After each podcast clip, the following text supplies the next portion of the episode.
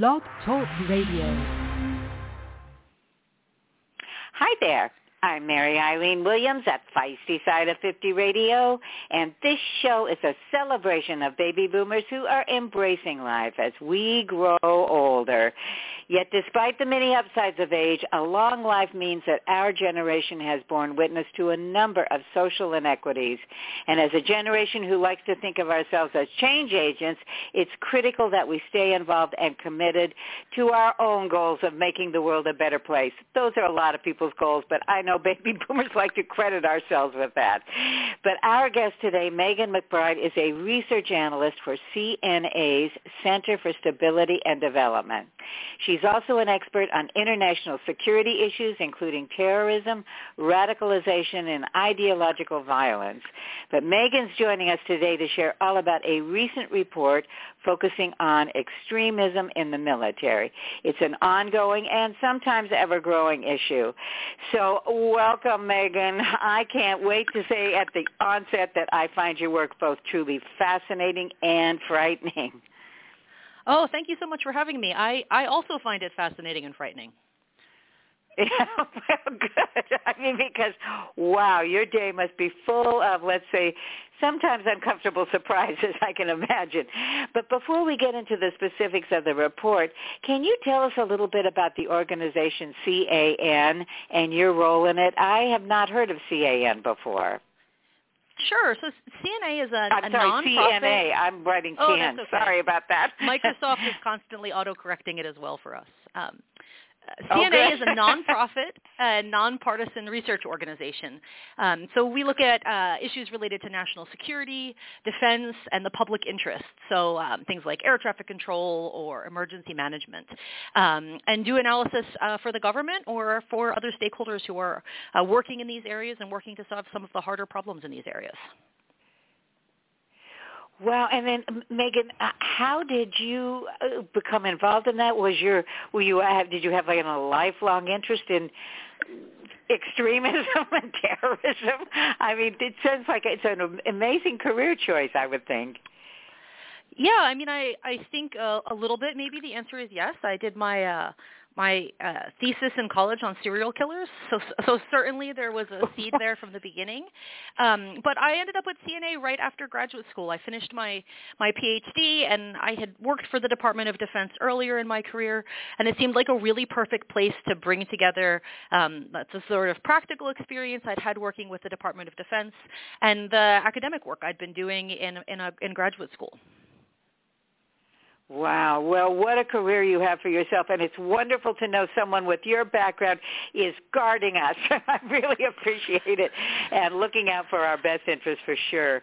Well, now I'm getting to the frightening part because uh, in the report uh, you shared that there that more than 12% of the participants charged in the January 6th insurrection were either current military or former military. That is mind-boggling and more than frightening for me. Yeah, it, is a it is a really uh, alarming statistic. I think um, extremism in the military is, is has been on the Department of Defense's radar for a while. Um, in under the previous administration, in fact, the Secretary of Defense had had expressed renewed interest in in understanding um, extremism in the military. But I think January 6th was a real call to action. Um, and in our report, uh, you know, there's there's a lot of kinds of extremism in the world, and, and it's very difficult to come up with a one-size-fits-all answer. So in our report, we focused on one kind of extremism, which was racial extremism, and and tried to look at the problem of racial extremism in the military. And you also added sexual extremism as well, right? Yeah, so one of the things that, that occurred to us is that it's really not necessary to reinvent the wheel here. Um, the Department of Defense has a long history of looking at the problem of sexual assault and sexual harassment and trying to figure out how to, how to deal with that problem. Now, they haven't always done it perfectly, and, and they certainly haven't found the right solution yet, but they've learned a lot along the, over the years. And we thought there's some probably some things that they've learned that could be relevant to this problem of racial extremism. And so what we did was we looked at some of the things they've done done to deal with sexual harassment and sexual assault, and then argued that they should do the same things to deal with racial extremism. That, that's a little abstract, so I'll give you an example. One of the things that, that they put in place to deal with the issue of sexual harassment and sexual assault is a reporting mechanism that lets people make anonymous reports or non-anonymous reports depending on what feels most comfortable to them. And this means that the Department of Defense now has a much better idea than they used to of how big of a problem sexual harassment and sexual assault are in the military.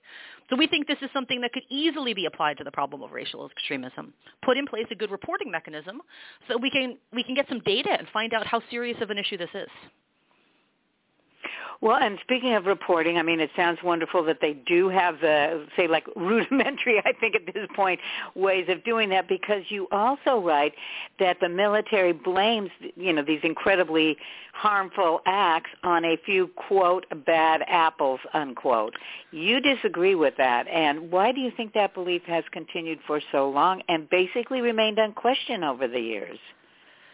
Yeah, I think that it's it's tempting to think of this as the problem of a few bad apples because um, it really is a relatively small number of people who are doing the most extreme things, right? Uh, we don't have, um, you know, tens of thousands of military members uh, showing up at violent rallies. That, that just isn't happening. It is, it is a small number. But one of the arguments we make in this report, and, and another reason we thought the comparison to sexual assault and harassment was a, a compelling one, is that it's a bigger, it's a bigger issue than just those few people that show up at a violent rally. Right? So, so just like sexist jokes are related to sexual harassment, which is related to acts of sexual violence. And uh, we also think racial jokes is related to acts of racial intimidation, which are related to, um, you know, racist propaganda or white supremacist propaganda, which is related to racial extremism. We need to look at the whole picture. And if you look at the whole picture, then I think we see pretty clearly that, that focusing on those few bad apples, those, those few people that show up at a violent rally, it's just it's just missing the point, right? It's it's focusing on a tree instead of the forest. Well, and I, in the report, I thought it was so well done because I've never, you know, seen this broken down as, you know, as accurately and respectfully as the continuum of harm. So tell us a little bit about how, it, graphically speaking, because it was presented in kind of a graph, eh, that there is this continuum of harm, and you just mentioned it, it, it can range from, you know, jokes, racial or sex, sexist jokes, to real, you know, assaults. Yeah, that's right. So the continuum of harm is actually uh, language that the Department of Defense already uses to talk about sexual harassment and assault.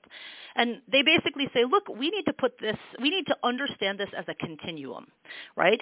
And that, that these, these issues are related to one another, that, that an environment that allows sexist jokes is more hospitable to a sexist than it might be to a woman, right? Um, and and and an environment that permits sexist jokes might also be a little bit more tolerant of sexual harassment and might also be a little bit more tolerant of sexual blackmail. Um, and we want to create, the, what the DOD says, we want to create an environment inhospitable to sexism and hospitable to women.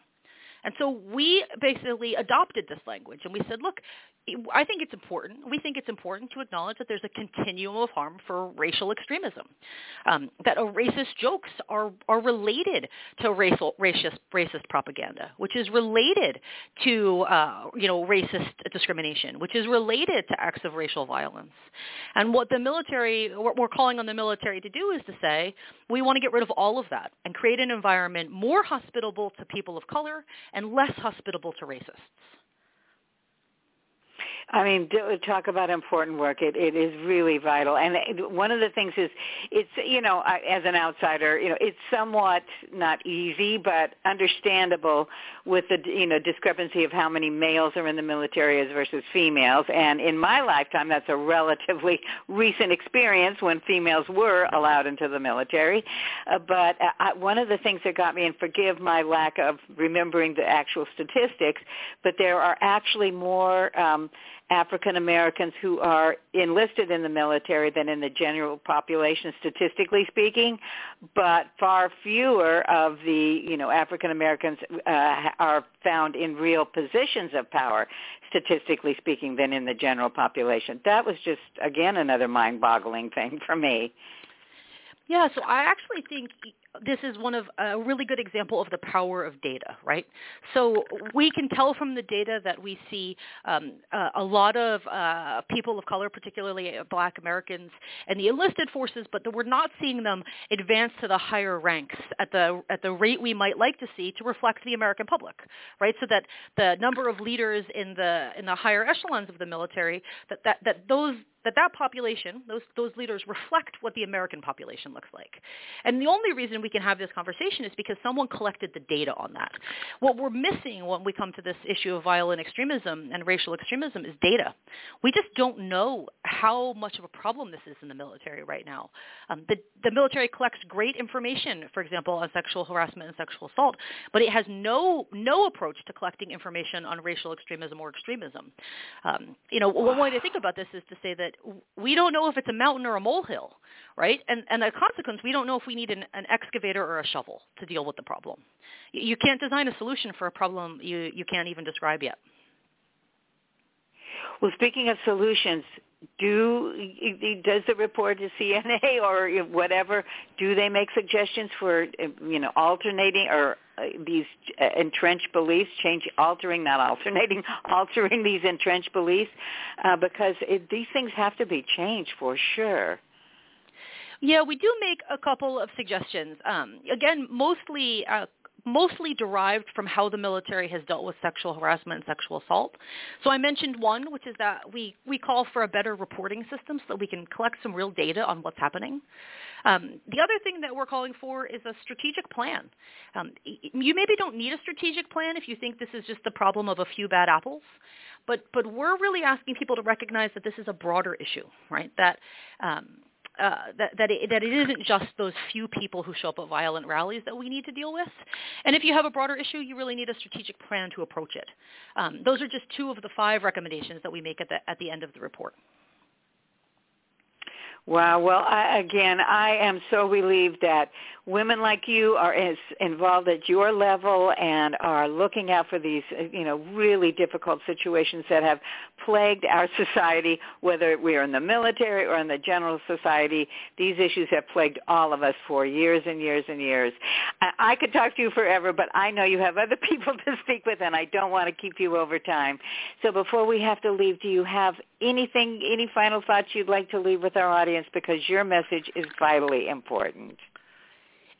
You know, I think uh, I, I think one thing to think about, uh, the, and the thing I would I would really sort of call people to think about is is really to think about this as a broad issue when um, when they're talking to their friends about it and, and engaged with their community about it, to sort of recognize that this isn't just a few bad apples and, and to think about that um, when, when dealing with this issue. Um, I think uh, recognizing the scope of the problem is really the first step to developing sound solutions and also being able to in your own social circles you hear a sexist or a racist jokes you know walk away or speak up or whatever because uh, those things as you say are part of that continuum of harm. And even though they might seem innocuous and not that important they truly are Thank you, Megan. You've opened our eyes. You've shared your incredibly important report with us. And not only do you, you know, shake me up a little bit, but your work gives me hope too. So for positive change, and we appreciate very much uh, you giving us the background of what you do. I had no idea, and I, for one citizen, am proud of you, Megan. Oh, well, thank you so much, and thank you for letting me share this uh, with your audience. Well, great. And I forgot to mention I'm a senior citizen, so I am very proud of you. So again, thanks, Megan, and I hope to talk to you again as your work progresses. It's been really an, an, incredible interview for me. Fantastic. I'd love to. You have a nice day. Okay. so until next time, this is Mary Eileen Williams at Feisty Side of 50 Radio, and I'll catch you later. Bye-bye.